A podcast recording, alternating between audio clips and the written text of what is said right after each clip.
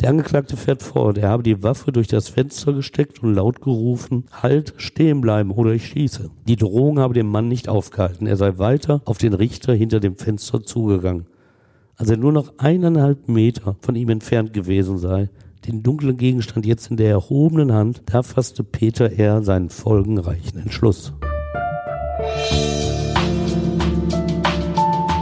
Der Gerichtsreporter. Spektakuläre Verbrechen aus NRW. Ein Podcast der WAZ.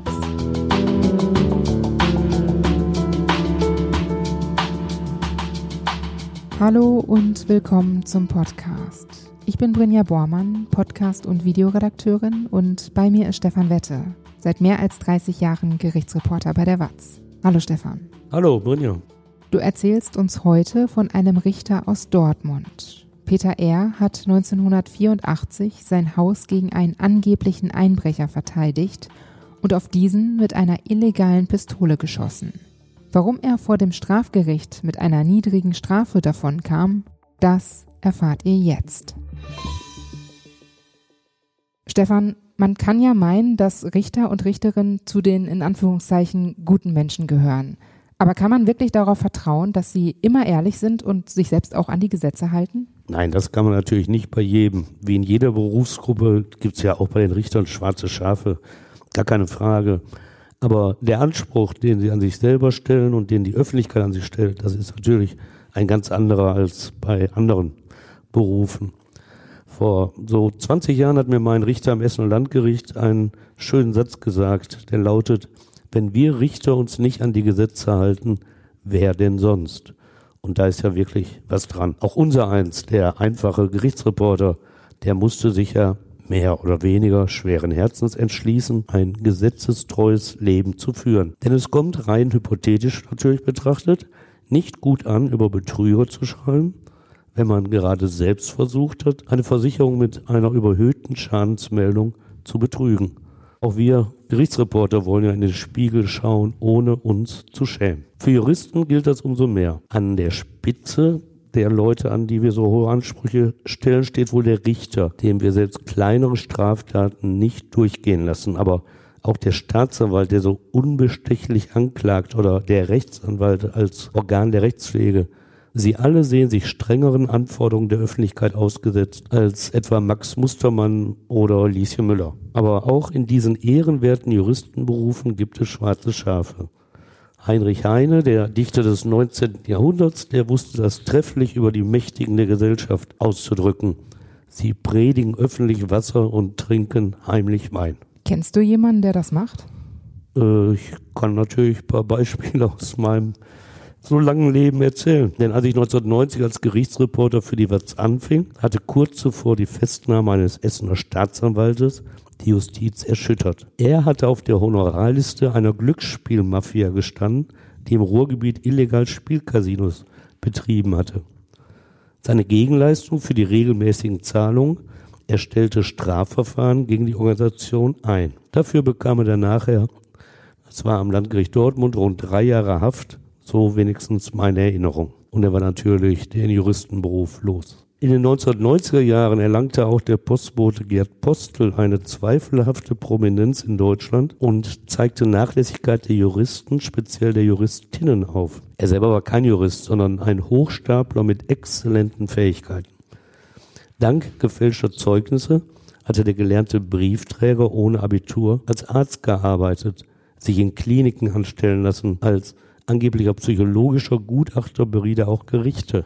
Postel ist mehrfach verurteilt worden. Oft suchte die Justiz ihn wegen neuer Vorwürfe, doch er schaffte es immer wieder, sich vor den Fahndern zu verbergen.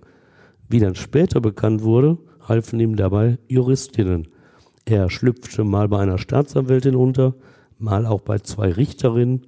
Eine soll auch ein Kind von ihm erwartet haben. Als die Polizei die amoröse Fluchthilfe der Juristin aufdeckte, war das den Frauen mehr als peinlich. Klar, Liebe macht zwar blind, aber jede von ihnen wusste vorher, dass sie einem Flüchtigen Schutz gewährte und dadurch gegen Gesetze verstieß. Welche Folgen hatte das für die Frauen? Äh, es gab dann Strafverfahren wegen Strafvereitelung. Ich weiß jetzt aber nicht mehr, ob es Verurteilung gab oder ob das gegen Auflagen eingestellt wurde. Aber ermittelt wurde natürlich gegen sie. Und erinnert sei auch an den Hamburger Amtsrichter Ronald Schill, der es als Populist in den 1990er Jahren sogar zum stellvertretenden Bürgermeister der Hansestadt Hamburg gebracht hatte.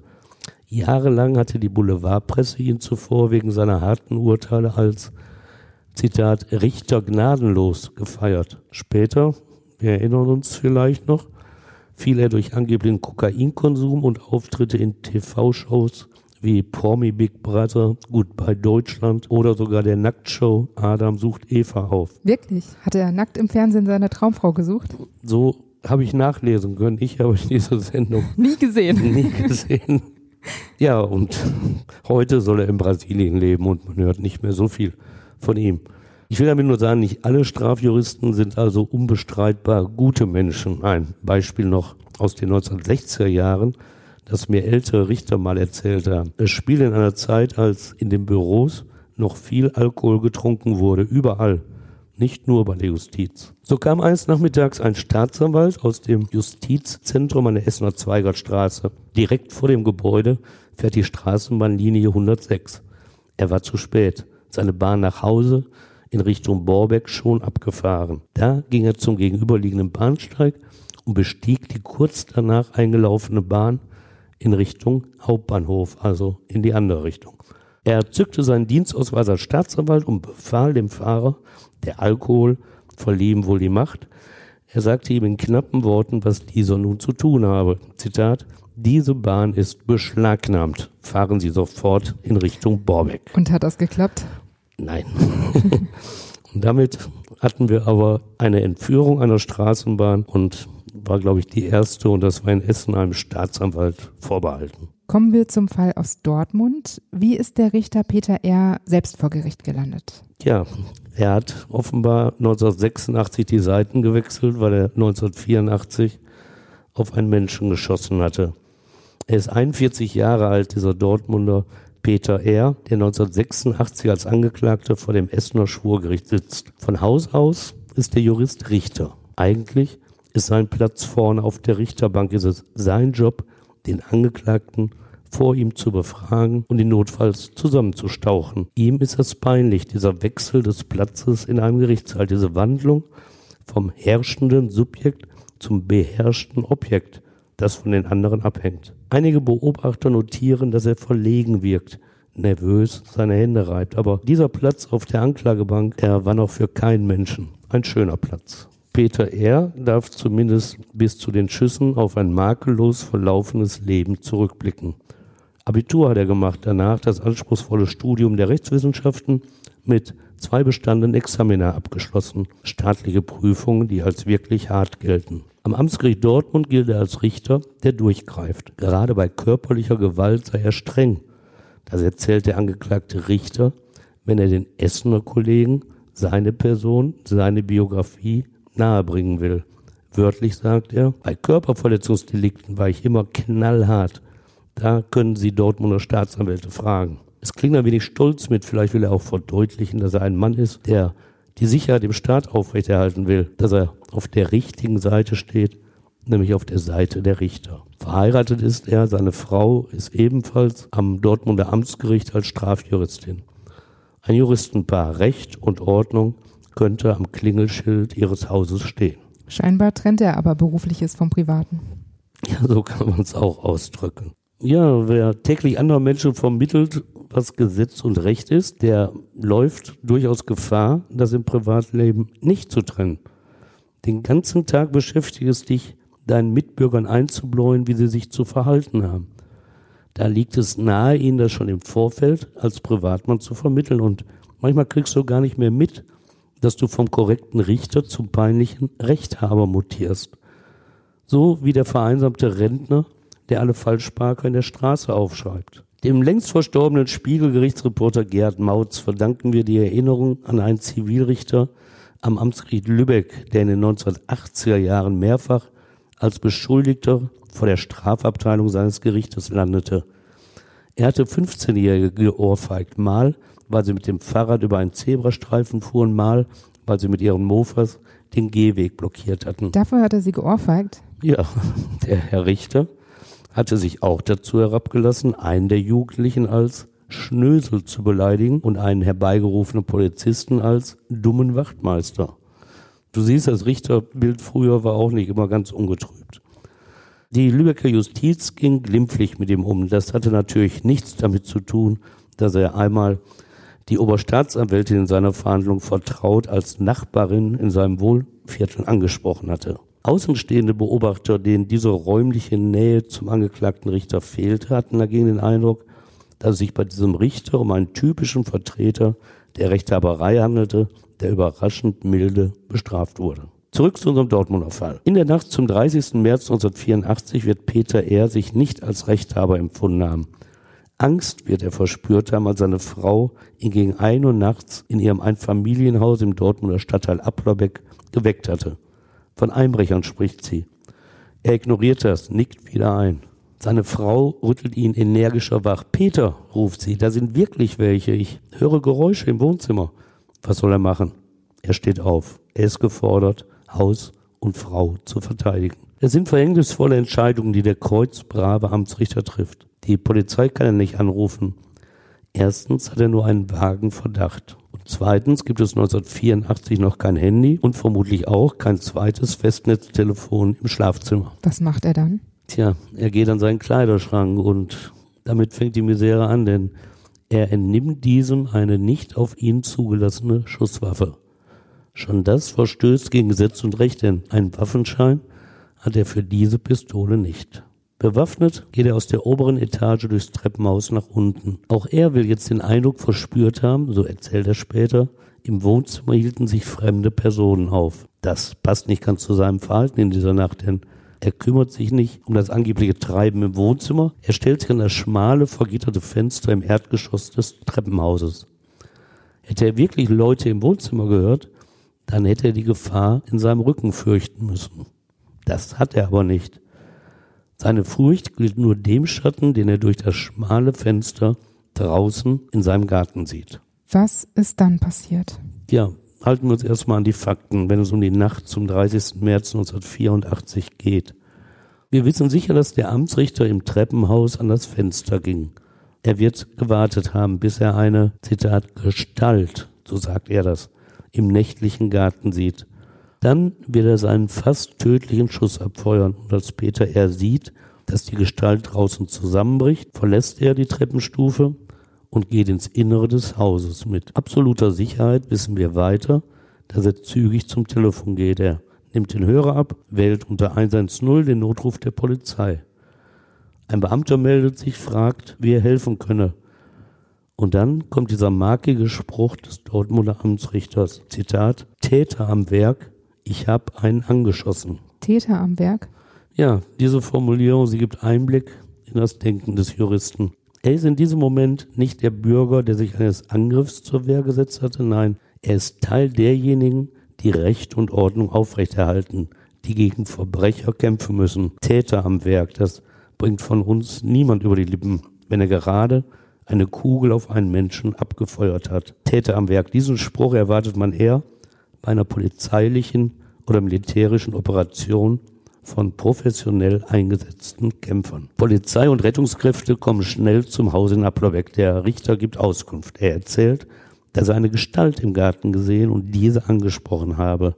Darauf sei die Person auf ihn zugekommen, habe den Arm erhoben. Richter R. will eine Waffe erkannt und darauf seine Pistole durchs Fenstergitter geschoben und gerufen haben, halt, stehen bleiben oder ich schieße. Danach erst habe er die Kugel abgefeuert. Die Patrone aus der 7,65 mm Waffe dringt unterhalb des linken Schulterblattes in den Körper des zu diesem Zeitpunkt 31 Jahre alten Udo G. ein und verletzt dessen Wirbelsäule.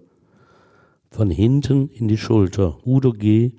ist im Moment des Schusses offenbar auf dem Rückzug gewesen. Wie stark wurde er verletzt? Eine 7,65 mm Kugel ist winzig, aber die Folgen, sie sind verheerend, gerade in diesem Fall. Udo G. ist ab diesem Zeitpunkt nicht mehr in der Lage zu laufen. Vom Hals abwärts ist ihm keine Bewegung seines Körpers mehr möglich. Fortan ist er auf Helfer angewiesen und auf einen Rollstuhl. Manche Folgen vergisst man, wenn man als gesunder Mensch von einem Querschnittgelähmten hört. Aber es ist so, Udo G. ist nicht mehr in der Lage, seinen Darm zu kontrollieren, seine Blase bewusst zu leeren. 7,65 Millimeter reichen aus für diese schrecklichen Folgen. Als die Retter eintreffen, ist er bewusstlos. Er liegt vor dem verschlossenen Gartentor ganz in der Nähe des vergitterten Treppenhausfensters. Die Sanitäter kümmern sich sofort um ihn. Im Krankenhaus retten Ärzte ihm das Leben. Es dauert ein paar Tage, bis Udo G. wieder ansprechbar ist. Polizei und Staatsanwaltschaft haben die Zeit genutzt, um ein wenig den Hintergrund des angeschossenen Mannes aufzuklären. Was weiß man über ihn? Udo G. kommt aus Dortmund und hat kleinere Vorstrafen in seinem Register. Handwerker ist er, lebt bei seinen Eltern in einer kreuzbraven Siedlung. Der Stadtteil Applerbeck hat Ruhrgebietsweit das Image, dass dort die Bekloppten wohnen. Das ist natürlich falsch und liegt allein daran, dass dort seit Jahrzehnten eine Landesklinik für psychisch kranke Menschen angesiedelt ist. Der Stadtbezirk gilt eigentlich als begehrter Wohnort. Seit 2011 ließ die ehemalige Kloake Emscher wieder offen als renaturierter Fluss mit klarem Wasser durch den Ort. Wald und Felder durchziehen den rund 20.000 Einwohner großen Stadtteil im Südosten Dortmunds mit dem schmucken Wasserschloss Rodenberg aus dem 13. Jahrhundert. Laut Polizeistatistik zählt der Ort heute zu den sicheren Stadtteilen Dortmunds und 1984 wird das nicht viel anders gewesen sein. Udo G. gehört dazu. Große Auffälligkeiten sind in seiner Biografie nicht zu finden. Zu seinen schlechten Eigenschaften gehört, dass er gerne mal einen über den Durst trinkt. Ein Einzelfall ist er damit bekanntlich nicht. Und wie kam es dazu, dass er nachts im Garten von Richter Peter R. war? Das ist die große Frage, die bis heute, glaube ich, nicht beantwortet ist. An diesem 29. März 1984, das war ein Donnerstagabend, da steht dieser 1,90 Meter lange Mann mal wieder in seiner Stammkneipe nicht weit entfernt von seinem Elternhaus, also da, wo er wohnt. Und auch das Haus des Richters liegt in dieser Siedlung. Was er dort gemacht hat, hören die Ermittler Tage nach dem Schuss von ihm selbst. Als er aus der Bewusstlosigkeit erwacht war und erste Operation überstanden hatte, ließ er sich staatsanwaltschaftlich vernehmen. Die Ermittlungen dürften schon damals von der Staatsanwaltschaft Münster geleitet worden sein, damit auch nicht der Verdacht von Kumpanei unter Dortmunder Juristen aufkommen konnte. Udo G. erzählt dem Staatsanwalt am Krankenbett, dass er in der Nacht zum 30. März 1984 in der Kneipe kräftig gezecht habe. Nach Mitternacht habe er das Lokal verlassen und sich auf den Heimweg gemacht. Der Staatsanwalt fragt, was er denn im Garten des Richters zu suchen hatte, wenn er doch nach Hause wollte. Udo G. weiß darauf eine Antwort. Ich kann mir das nur mit meinem Blumentick erklären. Seinem Blumentick? Was ja. meint er damit? Das fragt der Staatsanwalt auch. Was ist denn der Blumentick? Ja, immer wenn ich besoffen bin, will ich meiner Mutter Blumen mitbringen. Klar, kaufen lassen sich solche Geschenke um oh. diese Uhrzeit nicht. Also klaut er sie aus fremden Gärten. Aber seine Erinnerung ist nur bruchstückhaft. Er sagt, er sei irgendwann zu sich gekommen und habe sich auf einer Terrasse wiedergefunden. In der Hand habe er einen Blumentopf gehalten. Was willst du hier? will er sich gefragt haben. Und wo bist du eigentlich? Dann sei plötzlich irgendwo Licht angegangen, eine männliche Stimme habe etwas gerufen. Was? Das wisse er nicht mehr. Ihm sei aber klar gewesen, dass er in diesem Garten nichts zu suchen habe. Deshalb sei er aufgesprungen und losgelaufen. Zwei Dinge hat er dann in Erinnerung. Zitat, den Schuss und den Schmerz. Als die Polizisten ihn am Gartentor gefunden hatten, suchten sie die Umgebung ab. Auf der Terrasse lag ein umgestürzter Blumentopf. Die Waffe in der Hand des Eindringlings, von der der Amtsrichter gesprochen hatte, die entdeckten sie nicht. Allerdings lag neben Udo G. eine große Rohrzange. Warum hatte er die dabei? Auch das ist wieder so eine Frage, die nicht zu klären ist. Udo G. sagt, er wisse nicht, wem die gehöre. Er habe sie noch nie gesehen. Auch der Amtsrichter, der Schütze, sagt, er kenne diese Zange nicht. Er bleibt dabei, eine Waffe bei dem Eindringling gesehen zu haben. Für viele gilt diese Rohrzange als ein Indiz, dass Udo G. auf Einbruchstour war und deshalb das Haus des Richters ansteuerte. Denn mit Rohrzangen knackten früher Einbrecher ungesicherte Zylinderschlösser an Haustüren. 35 Jahre später habe ich bei der Podcast-Recherche mit Rechtsanwalt Ulrich Bauschulte telefoniert. Er hatte damals im Strafverfahren Udo G. in der Nebenklage als Opfer vertreten. Aus seiner Erinnerung weist er den Verdacht des Einbruchs zurück. Erstens sei der Mandant dafür viel zu betrunken gewesen und zweitens, wer bricht schon in der eigenen Siedlung ein? Und die Zange, ja, zur Bauschule, die könne er natürlich auf dem Nachhauseweg irgendwo aufgelesen haben. Was bedeuten diese Aussagen für die Aufklärung der Tat? Ein Problem bedeuten sie, denn Aussage steht gegen Aussage bei der Frage, was Udo G. wirklich am Richterhaus zu suchen hatte. Hinzu kommen Gutachten, ob der Richter dem nächtlichen Besucher bewusst in den Rücken geschossen habe oder ob dieser sich im Moment der Schussabgabe weggedreht habe und das Projektil deshalb im Rücken landete. Die Staatsanwaltschaft in Münster wird ihre Neutralitätsrolle ernst genommen haben, was immer sie jetzt veranlasst, es wird kritisch beäugt werden. Unternimmt sie nichts gegen den Richter, flammt sicherlich der Vorwurf der Kumpanei wieder auf. Der Volksmund kennt das ja, eine Krähe hackt der anderen kein Auge aus. Geht sie aber zu streng gegen ihn vor, dann wird die Kritik aus einer anderen Ecke kommen. Dann muss sie sich den Vorwurf gefallen lassen, entlastende Momente nicht zu berücksichtigen, nur um sich unabhängig zu zeigen. Ein kleines Dilemma. Schließlich erhebt die Staatsanwaltschaft Münster am 18. Januar 1985 Anklage gegen den Dortmunder Amtsrichter. Sie beantragt vor dem Landgericht Dortmund gegen den Richter Peter R. ein Strafverfahren wegen versuchten Totschlags zu eröffnen. Auf einen unbewaffneten Mann, so ihre Begründung, darf man nicht schießen, schon gar nicht in dessen Rücken. Aber so einfach ist die juristische Welt nicht. Das Dortmunder Landgericht weist die Anklage am 19. März 1985 zurück. Warum? Die Beweislage gegen den Richterkollegen begründet aus Sicht des Schwurgerichtes, Zitat, keinen hinreichenden Tatverdacht. Es könne nicht ausschließen, dass sich der Amtsrichter in einer vermeintlichen Notwehrlage gesehen habe. 20 Seiten Begründung nutzen die Dortmunder, um ihre juristische Sicht darzulegen. Zuerst geht es um den Tötungsvorsatz, für den sie gar keinen Beleg finden. Dann die gefährliche und schwere Körperverletzung, auch die ist nicht gegeben, denn dem Richter sei nicht zu widerlegen, dass er irrtümlich eine Notwehr angenommen habe.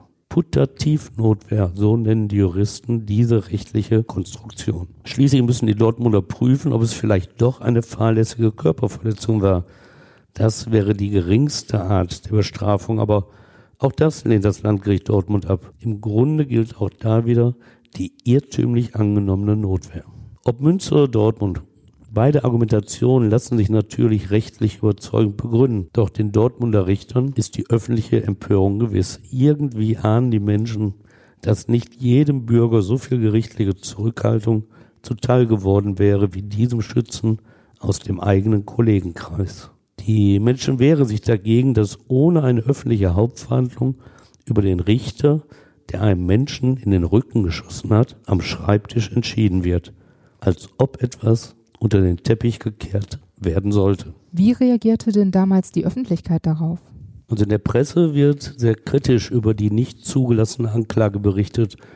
Und plötzlich gibt es auch eine Bürgerinitiative, das war damals ja auch noch selten. Gerechtigkeit für Udo G., so heißt sie, und sie sammelt in kurzer Zeit 1200 Unterschriften. Das klingt in heutigen Zeit mit einer Mobilisierung über die sozialen Medien nicht viel. Damals, lange vor dem Internet, und dem Privatfernsehen brachten die Initiatoren wirklich eine respektable Zahl an Unterstützern hinter ihre Sache. Und brachten die Unterschriften dann auch etwas? Mit öffentlichem Druck, da gingen Juristen damals wie heute meist gelassen um, wenn sie von ihrer Haltung auch überzeugt waren. Die Staatsanwaltschaft Münster hätte wohl auch ohne die Bürgerinitiative ihre rechtlichen Möglichkeiten ausgeschöpft. So legt sie nach Ablehnung ihrer Anklage sofort Beschwerde gegen den Dortmunder Beschluss ein. Das Oberlandesgericht Hamm muss entscheiden. Es ist die nächste Instanz für Beschwerden und es wischt die ausführliche Begründung des Dortmunder Schwurgerichtes einfach weg. Zitat, ein Angriff des Verletzten auf das Leben oder den Körper des Angeklagten, so die Juristen in Hamm, war mit an einer Sicherheit grenzenden Wahrscheinlichkeit objektiv nicht gegeben. Von Notwehr könne also keine Rede sein, gibt das Oberlandesgericht der Staatsanwaltschaft Recht. Hamm eröffnet das Verfahren. Eine andere Kammer des Dortmunder Landgerichtes hätte jetzt zuständig sein können, aber das ORG setzt wenig Vertrauen in die Unabhängigkeit der Dortmunder Justiz in einem Strafverfahren gegen einen Dortmunder Richter. So verweist es den Fall an das Landgericht in Essen. Das dortige Schwurgericht übernimmt. Den Vorsitz des Essener Schwurgerichts führt Hans Behringer, 1986 während der Verhandlung 63 Jahre alt. Für mich, den Jungredakteur der Watz, eine echte Richterautorität. Das lag nicht nur an unserem Altersunterschied. Ich hatte in einer anderen Folge des Gerichtsreporters ja erzählt, wie ich mich als junger Journalist immer mit dem Direktor des Dorstener Amtsgerichtes gestritten hatte. Aber das hing auch mit den Fragwürdigkeiten seiner Urteile zusammen. Bei welchem Richter ruft schon mal ein Angeklagter wie bei ihm? Machen Sie die Fenster auf, damit Gerechtigkeit einzieht. Das hätte sich bei Behringer keiner getraut. Der Essener wirkte schon optisch einschüchternd.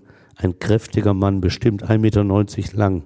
Unnahbar wirkte er, biederte sich nie bei den Prozessbeteiligten an.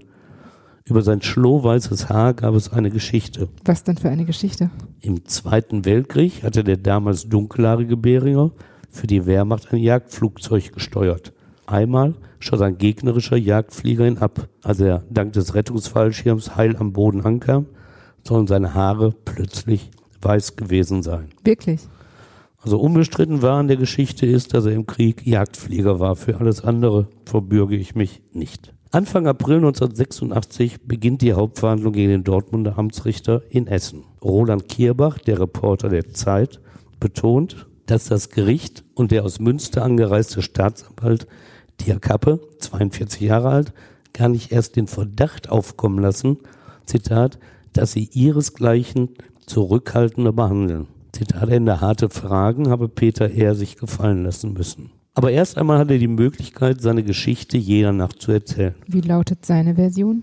Also erneut berichtet er, dass ihn seine Frau in der Nacht zum 30. März 1984 geweckt habe.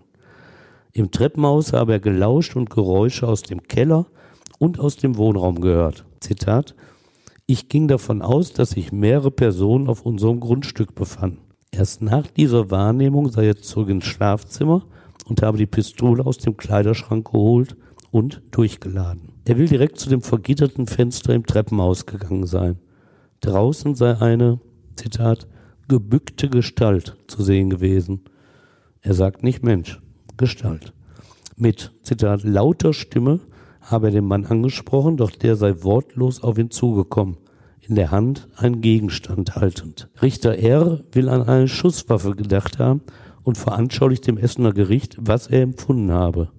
Zitat, ob Sie es glauben oder nicht, ich habe mir vor Angst in die Hosen gemacht. Der Angeklagte fährt fort, er habe die Waffe durch das Fenster gesteckt und laut gerufen, halt, stehen bleiben oder ich schieße. Die Drohung habe den Mann nicht aufgehalten, er sei weiter auf den Richter hinter dem Fenster zugegangen als er nur noch eineinhalb Meter von ihm entfernt gewesen sei, den dunklen Gegenstand jetzt in der erhobenen Hand, da fasste Peter R. seinen folgenreichen Entschluss. Auch diesen Schritt schildert er vor Gericht in nüchternen Worten. Da habe ich nach unten gezielt und abgedrückt. Danach habe ich nur noch eine torkelnde Fallbewegung wahrgenommen. Plötzlich redete der Mann, sagt der Richter, wenn auch nur in Bruchstücken. Ich hab Schelle gemacht, wollte doch nur einbrechen. Besoffen. Richter Behringer will wissen, warum der Angeklagte nicht sofort die Polizei angerufen habe und warum er überhaupt, Zitat, so massiv gegen den da draußen vorgegangen sei. Peter R. nutzt die Gelegenheit, erzählt von der großen Angst um seine Familie. Ich habe einen Mordanschlag auf mich und meine Familie befürchtet. Denn seine Frau, die ja auch Strafrichterin sei, habe schon öfter Drohungen bekommen. Zuletzt kurz vor der Tat. Ja. Da sei ihr anonym ein Foto, das ein Erschießungskommando der SS zeigte, zugespielt worden. Auch das erläutert er dem Essener Gericht. Ich habe aus Angst um meine Familie gehandelt. Da denkt man nicht viel, da geht alles automatisch. Nach dem Schuss sei er, Zitat, innerlich zusammengesackt, denn ich war meiner Schutzpflicht ledig. Dass Udo G. zweifelsfrei das Opfer der Tat ist, macht schon die Szene deutlich, wie er im Gerichtssaal erscheint. Der große Mann sitzt in einem Rollstuhl. Vater und Mutter schieben ihn. Der ärztliche Gutachter Uwe Bötel spricht von einer schlechten psychologischen Grundkonzeption des Mannes und von einer tiefen Depression. Richter Behringer fragt etwas abwertend nach. Er lässt sich hängen, der Arzt bestätigt das, fügt aber sofort hinzu, dass Udo G. nicht nur die Kontrolle über Darm und Blase verloren habe, sondern auch seine Sexualität. Danach, so notierte Spiegelgerichtsreporter Gerd Mautz, ist es für einen Augenblick totenstill im Saal. Was sagt Udo G. denn aus?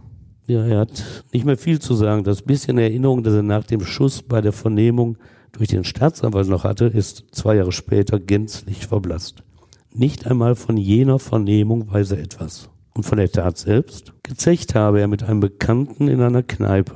Ziemlich betrunken sei er gewesen. Das erzählt er. Wie er in den Garten des Richters kam?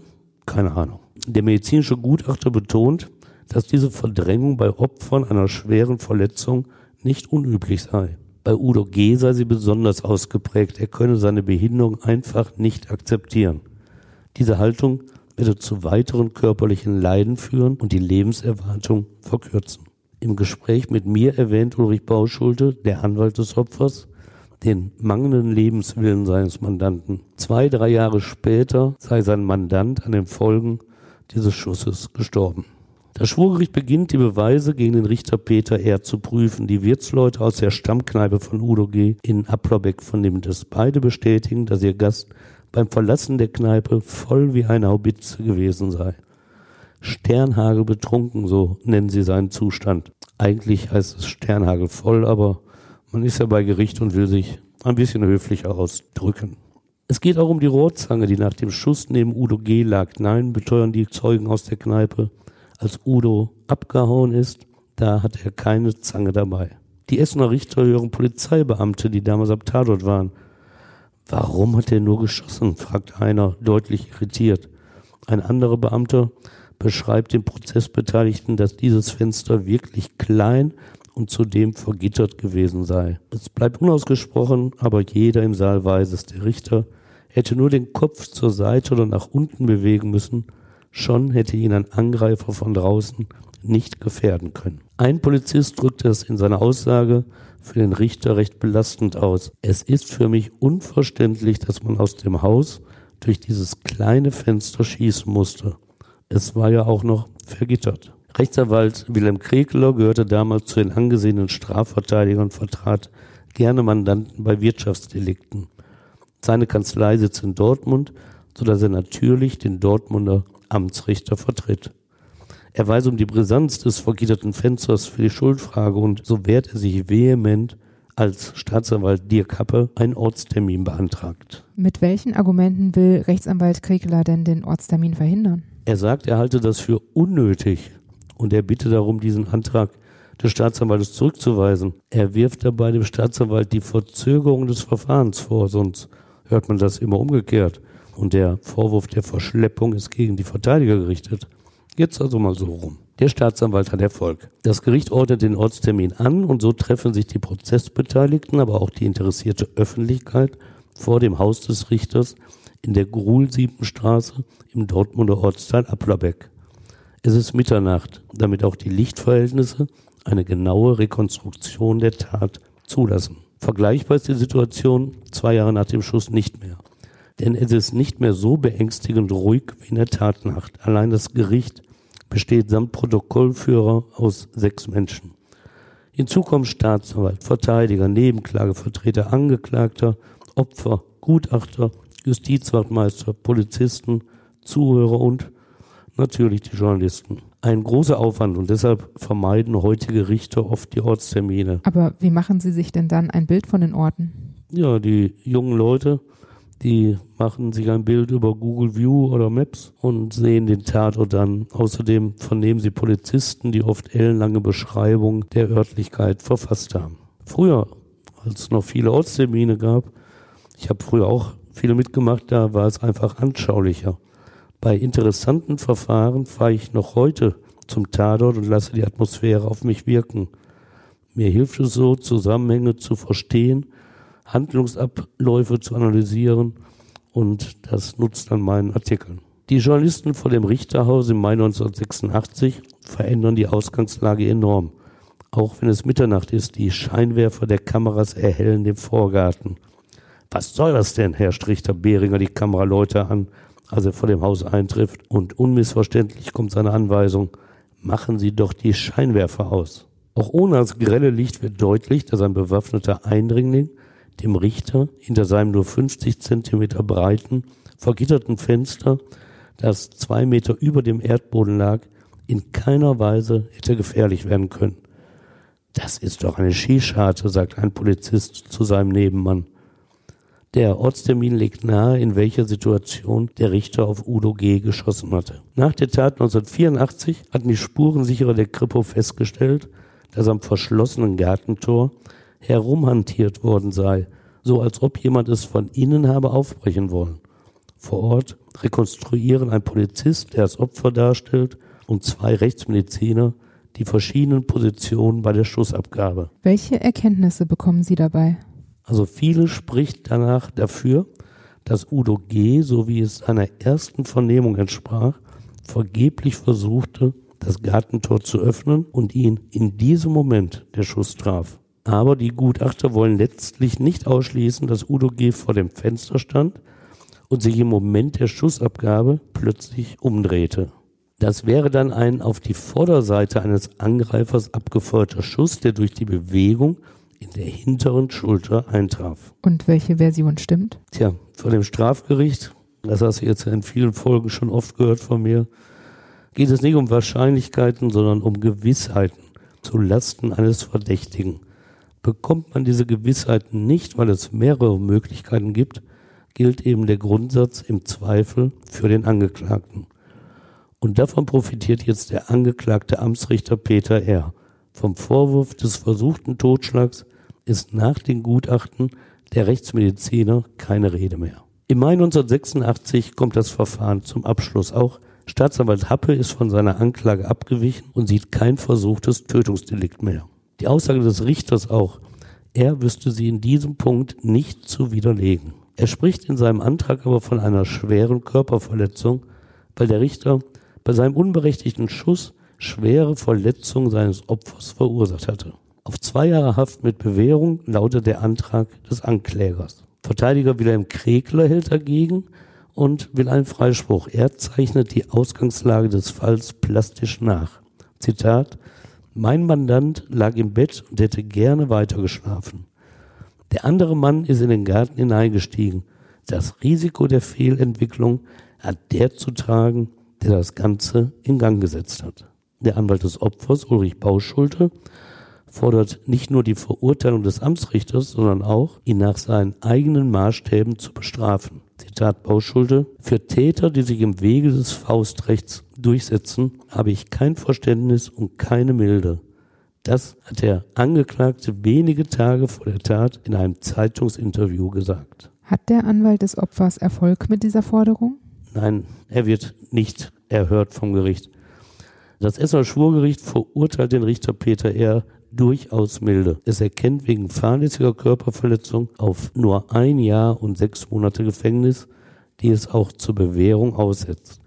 Der Knast bleibt dem Richter so erspart. Außerdem muss er 5000 Mark Geldbuße bezahlen. Empfänger dafür ist die Landeskasse. Warum die Landeskasse? So, die Freiheit hat man ja. Das war ja ein aufwendiges Verfahren, wo viele Gerichtskosten entstanden sind. Und da gibt man es der Landeskasse und die Schmerzensgeldansprüche des Opfers, da muss man dann sehen, ob es eine Versicherung gibt, aber da kommen wir noch später zu. Dieses Urteil kommt dem Angeklagten natürlich sehr entgegen. Das Gericht gesteht ihm und seiner Ehefrau zu, dass sie sich durch Briefe bedroht gefühlt hätten. Obwohl, so schränkt Richter Behringer in der Urteilsbegründung ein, solche Briefe fast jeder Richter und Staatsanwalt bekomme.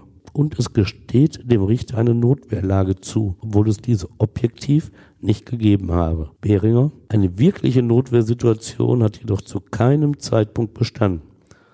Er hätte sich ja nur zu ducken brauchen und wäre in Sicherheit gewesen. Also da ist sie, die Putativnotwehr, die fälschlich angenommene Notwehr. Wie wird denn das Opfer dann eigentlich entschädigt? Und das Opfer hatte für sich ein Schmerzensgeld in Höhe von 200.000 Mark beantragt. Viel zu hoch lehnt das Schwurgericht diesen Anspruch ab. Behringer erinnert im Urteil daran, dass manches für einen Einbruchsversuch des Opfers spreche, dass Udo G. auch nicht so betrunken gewesen sei, wie es dargestellt worden sei. Immerhin billigt das Gericht ihm ein Schmerzensgeld in Höhe von 80.000 Mark zu. Du sagst, das Urteil war recht mild. Wie waren denn damals die Reaktionen darauf? Ja, nach meiner Erinnerung war die Empörung wieder sehr groß. Ich war damals ja noch Jungredakteur bei der Dorstener Watz, berichtete aber schon über die Strafjustiz.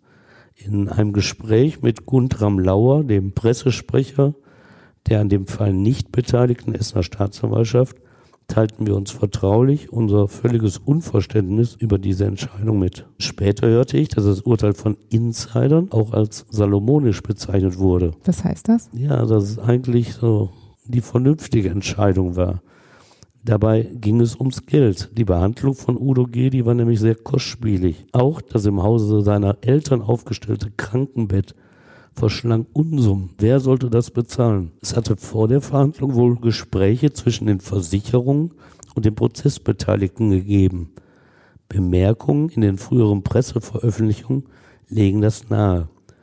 Die Versicherungen stellten dabei klar, dass sie im Fall der Verurteilung zu einer vorsätzlichen Straftat nicht zahlen dürften. Das Geld für die Krankenbehandlung und das Schmerzensgeld müsse dann der Richter aufbringen. Abzusehen war, dass dessen Vermögen beim zeitlich nicht absehbaren Krankheitsverlauf dafür nicht ausreichen dürfte. Weil aber das Urteil auf fahrlässige Körperverletzung lautete, war der Weg zur Zahlung frei für die Versicherung. Rückblickend bleibt zu hoffen, dass das Gericht bei einem nicht richterlichen Angeklagten ebenso salomonisch entschieden hätte. Stefan, danke, dass du uns diesen Fall erzählt hast. Das habe ich wie immer gerne getan. Und auch euch, danke fürs Zuhören. Wenn ihr mögt, dann abonniert und bewertet uns auch gerne bei Apple Podcasts oder auch bei Spotify. Und schaut auch gerne mal bei Instagram vorbei, da tauschen wir uns gerne mit euch aus und hier erfahrt ihr auch immer, wenn es Neuigkeiten gibt. Ansonsten freuen wir uns natürlich auch, wenn ihr beim nächsten Mal wieder dabei seid. Bis dann. Ja, bis dann. Macht's gut. Tschüss.